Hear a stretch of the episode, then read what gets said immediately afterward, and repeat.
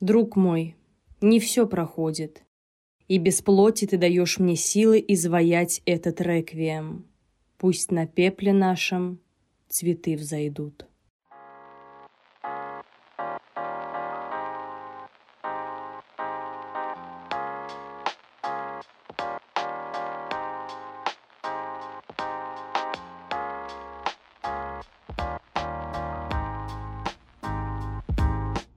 Привет, друзья! Меня зовут Наталья Менкина, и вы слушаете подкаст «Анаколуф». Здесь я рассказываю маленькие истории, которые стали частью большой литературы. Каждый эпизод – история о людях, эпохе и событиях. Все, что произошло когда-то в жизни писателей, нашло отражение в русской литературе, а мы, читатели, стали ее неотъемлемой частью. Подписывайтесь на Анаколуф в социальных сетях Instagram, запрещенные в России, Telegram, ВКонтакте и на YouTube. Вы также сможете поддержать подкаст на сервисе ВК Donut и на платформе Boosty. Анаколуф развивается благодаря вашей поддержке.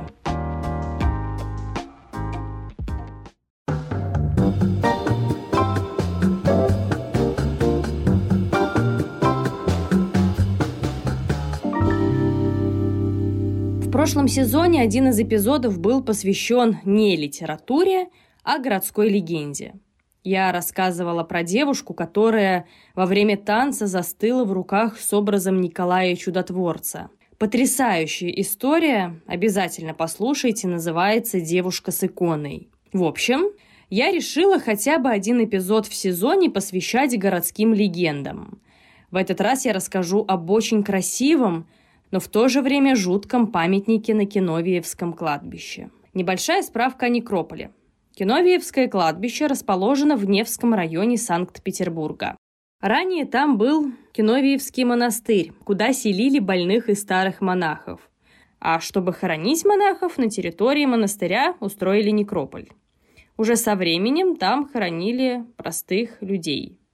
Киновеевским монастырь был назван от греческого слова «киновия», что означает «общая жизнь». Киновии называют монастыри общего устава, где монахи живут на полном обеспечении. Однако труд монахов киновии безвозмезден, а результаты труда полностью принадлежат монастырю. А также все монахи киновии не имеют права собственности и личного имущества. Но вернемся к памятнику.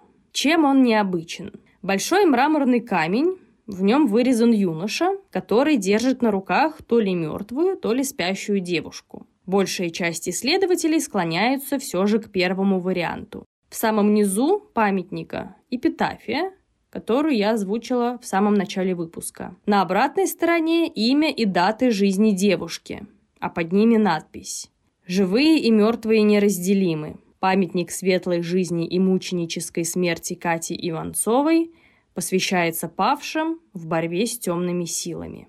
Больше всего поражает образ молодого человека на надгробном камне, хотя похоронена там одна девушка. Кто такая Катя Иванцова? Кто поставил ей такой памятник? И что же случилось с девушкой? Давайте узнаем.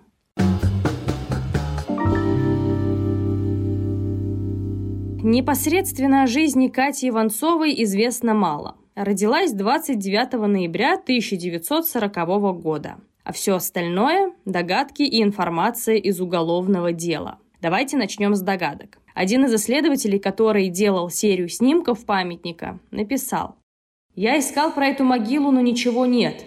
Все как-то скрыто, загадочно. Только высказывание, что она, мол, была в какой-то секте». Да, версия про секту была одно время самая распространенная, к тому же на памятнике есть упоминание темных сил. Еще была версия, что Катю погубила старуха-соседка по коммунальной квартире. И также были предположения, что девушка покончила с собой из-за несчастной любви, а ее избранник после этого раскаялся и создал памятник. Также предполагали, что Катя Иванцова была любовницей известного в Ленинграде скульптора. Его жена узнала об отношениях на стороне и убила девушку. Культуролог Дмитрий Подосёнов, изучавший скульптуру, выдвинул другую версию своего отца. Она куда более литературная. Мой отец предположил, что памятник этот – дань моде середины 60-х, когда был культовым в богемных кругах издаваемый подпольно роман Булгакова «Мастер и Маргарита». Темами любви и зла, жизни и смерти пропитан тот роман. А скульптор – человек творческий, ранимый, вот и замахнулся на такое изваяние, вдохновленный гениальным мастером. Версия невероятно красивая, поэтичная, но это не просто памятник, а надгробие, и под ним захоронено тело девушки. Поэтому такую версию можно отметать. Как можно заметить, полна слухами земля русская. Даже поговаривали, что Иванцова погибла от неизвестного вируса. Впрочем, скажу сразу, ни одна версия не была правдивой. Все было гораздо проще. Бытовуха. Но и она достойна внимания.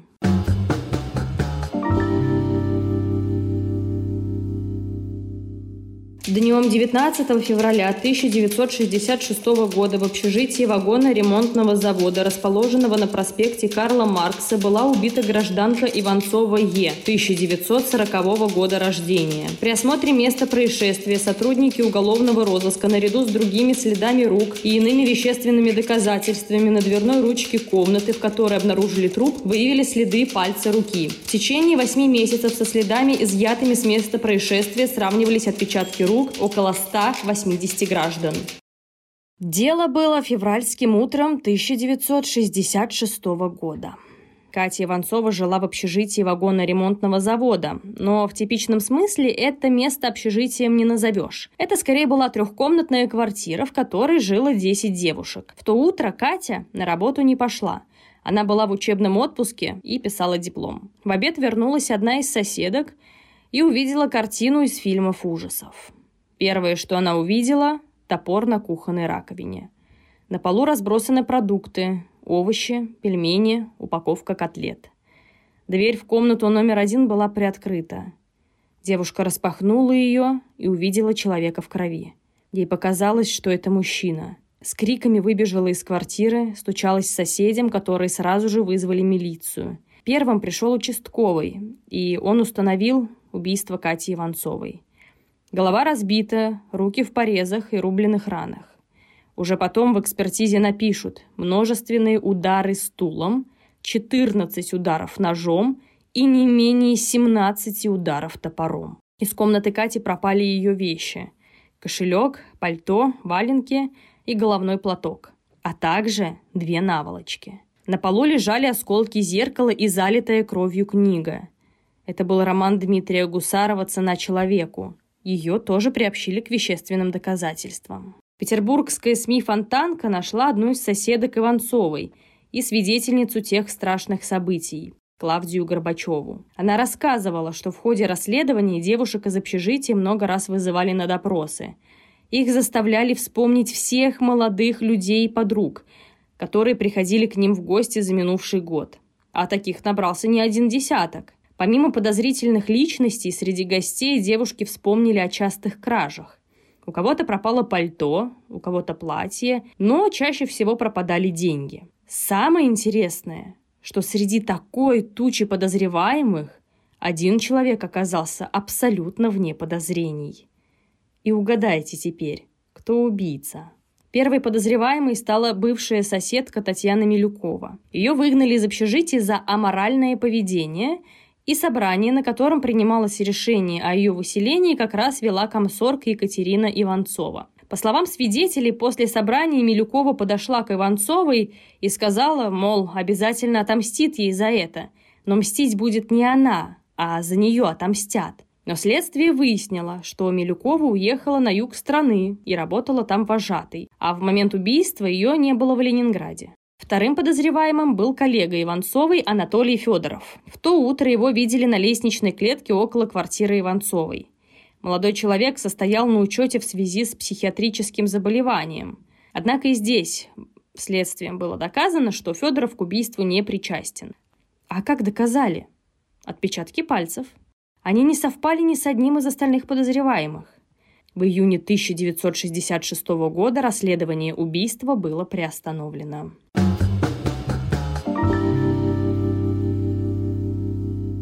В В интервью «Фонтанке» Клавдия Горбачева обратила внимание на одну девушку по имени Маша. Она часто была в окружении девушек, курила на лестничной площадке и делала прически, ну и просто приходила в гости. В день убийства она пришла на завод увольняться. На выходе в гардеробе она обшарила пальто одной из соседок Иванцовой и взяла оттуда ключи от общежития. Запомните этот момент. Он очень важен. В октябре 1966 года, через 4 месяца после приостановки расследования, в отдел милиции пришли мужчина и женщина. Некий Борис Давыдов пришел с чужим паспортом на имя Людмилы Соловьевой, который лежал в тумбочке его жены. Пришла и Людмила Соловьева, утверждающая, что это ее паспорт, который она потеряла вместе со своим пальто. Соловьева не была на хорошем счету у милиции. Она была известна своими пьянками, драками с мужем, конфликтами и долгами. Но последнее время ходила к участковому и требовала найти ее паспорт и пальто за 120 рублей. По тем временам средняя зарплата инженера-строителя, кстати. Естественно, что участковый не верил ей, поэтому в возбуждении дела о пропаже и речи не было. Для порядка они опросили ее подругу, Матрёну Давыдову, которая подтвердила пропажу паспорта, но про пальто ничего не знала. А тут Соловьева приходит вместе с Борисом Давыдовым, который приносит в отделение ее паспорт. Он рассказал, что случайно нашел паспорт у жены. Спросив, что у нее делает документ подруги, жена отказалась что-либо объяснять. Тогда он решил пойти в милицию, взяв с собой ее подругу. И тут для милиционеров все начало вставать на свои места. Они позвонили следователю Глейхману, который занимался убийством Кати Иванцовой, и рассказали о потерянном паспорте. Но он тут уже был ни при чем. Они узнали, что Матрёна Давыдова работала на вагоноремонтном заводе и уволилась в день убийства Кати Иванцовой. Выяснилось, что никакой девушки по имени Маша не было, а была Матрёна Давыдова, чьи отпечатки пальцев оказались на месте убийства. Девушка сразу созналась во всем. Отношения Бориса и Матрёны Давыдовых были, скажем, непростые. Они часто выпивали, дрались, потом мирились. Однажды Борис сильно избил человека и сел на год. Потом вернулся из колонии и избил жену за неверность. На том и разошлись. Потом сошлись. Потом разошлись, и так постоянно. Вскоре Матрёна забеременела, но муж не поверил, что ребенок от него. В ноябре 1965 года женщина родила, но разгульную жизнь не бросила. В семье постоянно не было денег. За 10 лет Давыдова сменила 3 работы. На заводах, где она работала, они отзывались как о профессионале, но ее грубость портила ей всю характеристику.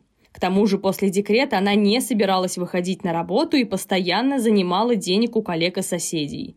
Везде кичилась своим статусом бедной матери-одиночки. И вот, 19 февраля 1966 года она пришла увольняться с работы и рассчитывала, что в тот же день получит расчет.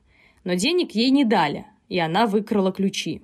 В 11 утра Давыдова зашла в квартиру и направилась в комнату номер 1. В этот момент Катя только вернулась из магазина. Увидев ту самую Машу, с которой она не была лично знакома, она вспомнила о кражах и все поняла. Девушка выбежала на лестничную клетку и стала кричать, чтобы соседи вызвали милицию. Матрёна побежала за ней и утащила обратно в квартиру. Это видела старая соседка, но ничего не стала предпринимать. Давыдова стала пытаться объяснять Кате о своем бедственном положении, но та схватила нож и кричала, что все равно пойдет в милицию. Матрёна выбила у нее из рук нож. Тогда Катя, по словам Давыдовой, схватила топор.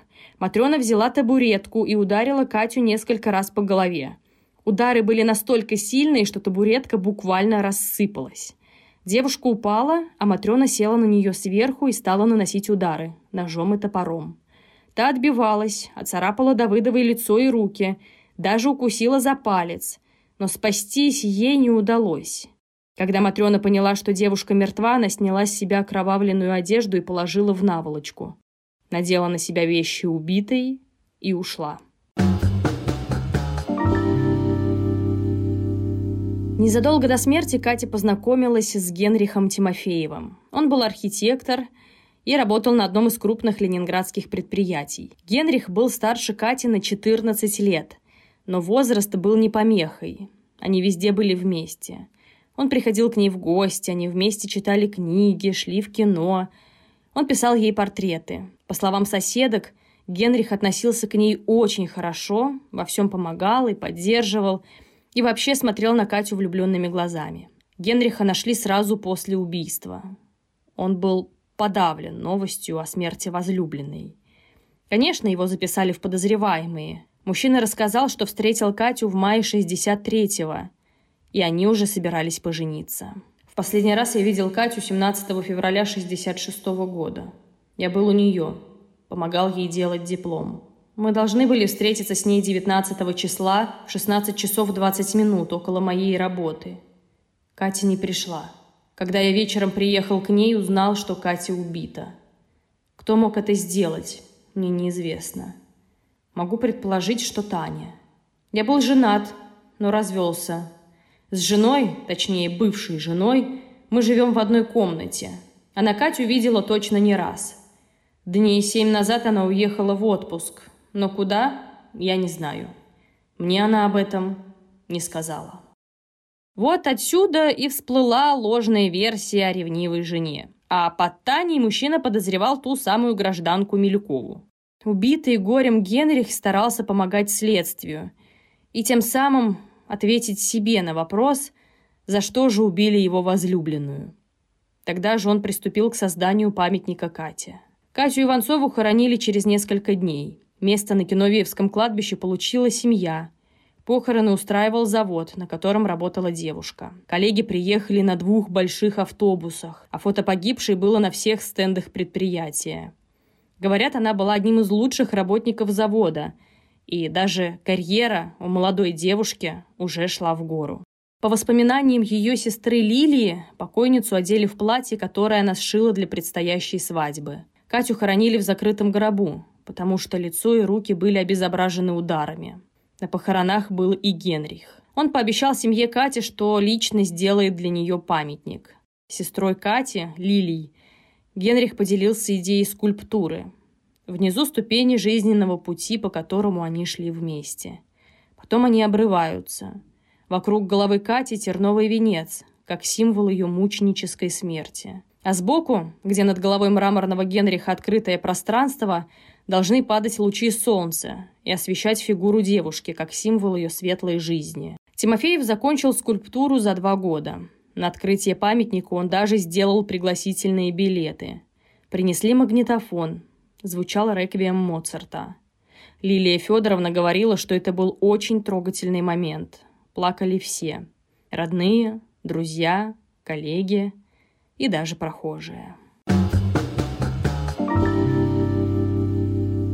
До марта 1967 года Матрёна Давыдова находилась под стражей, чтобы услышать неутешительный приговор – смертная казнь через расстрел. Ей посоветовали написать Верховный совет РСФСР прошение о помиловании, и смертную казнь заменили 15 годами колонии. Дальнейшая судьба Давыдовой неизвестна.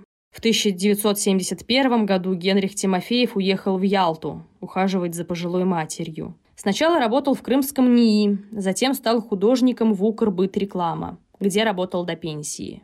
В 2013 году Генрих Тимофеев умер, не закончив надгробный памятник для своей матери. Его похоронили рядом с ней. Генрих пережил Катю Иванцову почти на 50 лет. Успел вновь обрести семью, вырастить сына и прожить почти до 90 лет. А Катя Иванцова навсегда осталась 25-летней. И самым близким человеком для нее стал архитектор, который всю свою любовь выразил на надгробном камне. Меня зовут Наталья Менкина. Помните, что жизнь дороже любых денег.